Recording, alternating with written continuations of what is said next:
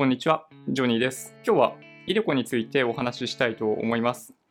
イデコ、初めて聞いた方もいらっしゃると思うんですけど、簡単に言うと、個人型確定拠出型年金だったかな？年金という名前がついているんですけど、そう、将来的にもらう金額、年金として、まあ、年金としてだけじゃないんですけど、まあ、60歳以降に受け取る、まあ、年金のような形で運用するっていうのを自分自身で設計することができます。で、この制度にはかなり多くのメリットがあって、まず第一に、その毎月の拠出額、掛け金が全額所得控除になるということ。で、これは逆にひっくり返すと、所得税、住民税とかを払っていないような人たちにとっては、この制度はあまり、あまりというか意味がないと思います。で、もう一つ、まあ、そういう方にとっては、イデコよりも NISA の方を優先して始めるべきだと思います。で、2点目、このイデコで運用している商品で得られた利益っていうのは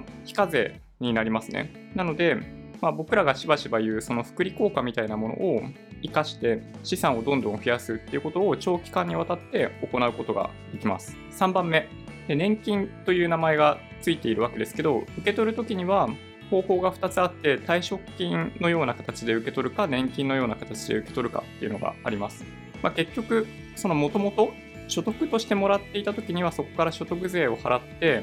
住民税を払ってみたいなことをするわけですけど、まあ、そのイデコをやらなかった場合には、サラリーマン控除みたいな分だけが控除されていて、まあ、ほとんどのサラリーマンはそんな金額よりも高い分を、まあ、当たり前ですけど、給料としてもらってるんで、あの20%、30%っていう税金を納めている感じなんですね。このイデコを利用すると、その時に支払っている税金を支払わなくていい代わりに受け取る時に支払うんですね。でそれだったら同じじゃねえかっていう感じがするかもしれないんですけど、実際には所得税、住民税とかって20%、30%ってありますけど、あの受け取る時の退職金として受け取る方法だったりすると、その税額っていうのがすんごい下がります。なので、この今お話しした3点、所得控除になる掛け金、拠出額がそのまま所得控除になるという点が1つ。で、2点目が運用益が非課税であるということ。で、もう1つが受け取るときに関しても、税制面で大きくメリットがあるっていうこの3点があるので、イデコっていうのは非常に良い仕組みじゃないかなと思ってます。で少々お話が横にずれているかもしれないんですけど、2ヶ月ぐらい前、2019年6月ぐらいだったかな、金融庁が発表したレポートで、毎月5万円足りないから全体として2000万ぐらい貯蓄を持っておいた方がいいっていうお話がありました。それは年金に対して毎月かかる支出っていうのは大体、まあ、そのレポートの中で示されていたケースだと、毎月5万円足りないっていうケースだったんで、それが30年あると、まあ、1800 800万とか2000万っていう金額なんですよね。で、なんで今ここでその話をしたかっていうと、多くの社会人が、企業がこの確定拠出型年金、イデコを取り入れていない場合、一人一人が毎月2万3000円拠出できるわけですけど、年間で27万6000円。それを仮に30年間続けたとすると、えっと、いくらだ？拠出額が27万6000円かける、まあ、30年間やったとすると、そう、拠出額が828万円になるんですね。で、さっきお話ししていた2000万円みたいなところには、とてもこの金額だけでは遠く及ばない。つまり、その個人で貯蓄をしていった場合には、あの毎月2万3000円貯めてっても828万にしかならないんですけど、イデコは金融商品で運用するっていう側面があるので、まあ、これは何に投資をするかっていうのにも大きく違いが出てくるんですけど、一応僕自身があの見立てているというか、まあ、見込んでいる運用利回りとして、おおよそですよ、拠出額の2倍を期待してます。これについては、あの別の動画でもご紹介してたりするので、その毎月毎月ドルコスト平均法で30年、40年貯蓄をしていくと、どれだけ資産が増えるかっていうのをご紹介しているので、まあ、そちらを見ていただけるといいかなと思うんですけど、まあ、おそらくま2倍になるかなと思ってます。で、そうすると、このイデコだけで、その足りないと言われていた2000万のうちの1600万ぐらいっていうのはカバーできるんですよね。こういう仕組みを使って、あの貯蓄を増やしておくっていうのは正解じゃないかなと思います。はい。ではちょっとここからあの中身についてお話ししていきたいかなと思います。まずはじめに、この iDeCo の制度なんですけど、20歳から60歳までの人で、昔は、その、なんだ、公務員の方とかは加入できないみたいな条件があったりしたんですけど、今はそういうのがほとんどなくなっていて、まあ、ただ一部で加入できない人は残ってるんですけど、なんか例えば農業者年金の非保険者の人みたいな方々は、まあ、加入資格がないようなんですけど、そう今はほとんどの人が、まあ、20歳、60歳のほとんどの人たちが加入できるようになっていると思います。で、その人がどういう仕事をしているかによって、拠出できる毎月の掛け金がだいぶ違いがあってですね、例えば、一番代表的だと、まあ、僕は思っている、まあ、いわゆるサラリーマンで、会社がこの確定拠出年金をやっていない場合、月額2万3000円になります。これ僕のケースがこれですね。年間27万6000円を拠出します。会社が制度として持っている場合、月額2万円。もう一つ、企業が企業年金だったり、厚生年金基金みたいなものを制度として持っている場合には、あの月額1万2000円らしいです。なんかね、この辺はあの僕はあんまり詳しくないんですけど、公務員の方はこれに当たるようで、毎月1万2000円が拠出額の限度になります。なので、まあ、10万14万4000円が公務員の方々だと上限になりますね。専業主婦の方がどうなるかっていうと、月額2万3000円になるので、まあ、会社員と同じような感じ。一方で、自営業の方、もともとその国民年金で厚生年金部分がなかったりっていうんで、まあ、自分でその将来の貯蓄っていうのをしていかないといけない人たちになりますけど、そういう方々は月額6.8万円拠出できます。これ年額だと81万6000円なので、この所得控除としては結構大きい額になると思います。まあ、ある種自営自営業者の場合、自分の収入も自分で決められるので、まあ、こういうものをうまく活用して自分の収入を決めるっていうのもいいんだろうなと思いますね。で今お話ししていたのはあくまで限度額なので、その中で、まあ、いくらにするかっていうのは、そのご自身の収入の状況っていうのを見て決めていただければいいんじゃないかなと思います。まあ、ただ一応ね、僕のおすすめとしては限度額までやっとくのがいいと思います。イデコは他のあらゆるこの資産運用、資産形成に関係する制度の中では、まあ、これあくまで僕の独断ですけど、最も効率が良い資産運用方法の一つだと思います。これを最優先にやるケースが、これを最優先にやるっていうのが、まあ、ベストであるという人が、今の日本だと多数派なんじゃないかなという気がします。掛け金が決まったら、実際にご自身で運用していただくことになるんですけど、運用する商品ものすごい多くあって、その中には本当に単なる定期預金とかもあるんですね。で定期預金だと、もうその金利ってめちゃめちゃ低いんで、まあ、ほとんどプラスがない。まあ、だから逆に言うと、その所得控除だけを得たいっていう場合にはそれでいいんですけど、まあ、先ほどお話ししたように、その運用益を最大化したいっていうのが僕の思いとしてはあるんで、積極的にここは株式みたいなものに投資をしていただく方がいいと思います。で証券会社で取り扱われている商品だったら何でも購入できるかって言われると、そんなことはなくって、まあ、大体投資信託とかですね。はい。で証券会社によって対象となっている商品が異なっていて、まあ、その中で、ま、どういうものを選べばいいのかっていうのは、投資信託の選び方っていう動画があるんで、そちらを見ていただけるといいんですけど、僕がお勧めしているのは、S&P500 に連動している商品、もしくは MSCI 国債に連動している商品をメインの商品としてポートフォリオを組んでいただくっていうのがいいかなと思います。代表的な具体的な商品でいくと EMAXIS Slim シリーズの S&P500 と外国株式。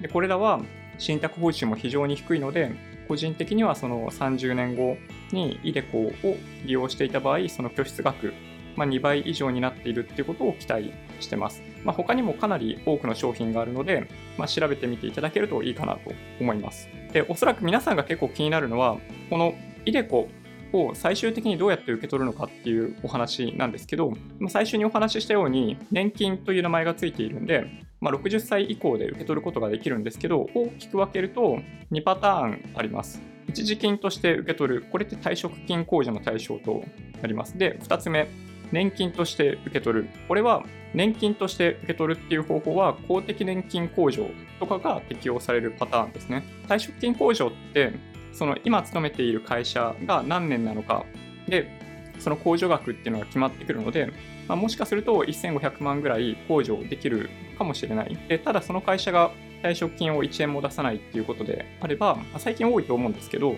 1500万とかの分までは受け取るとき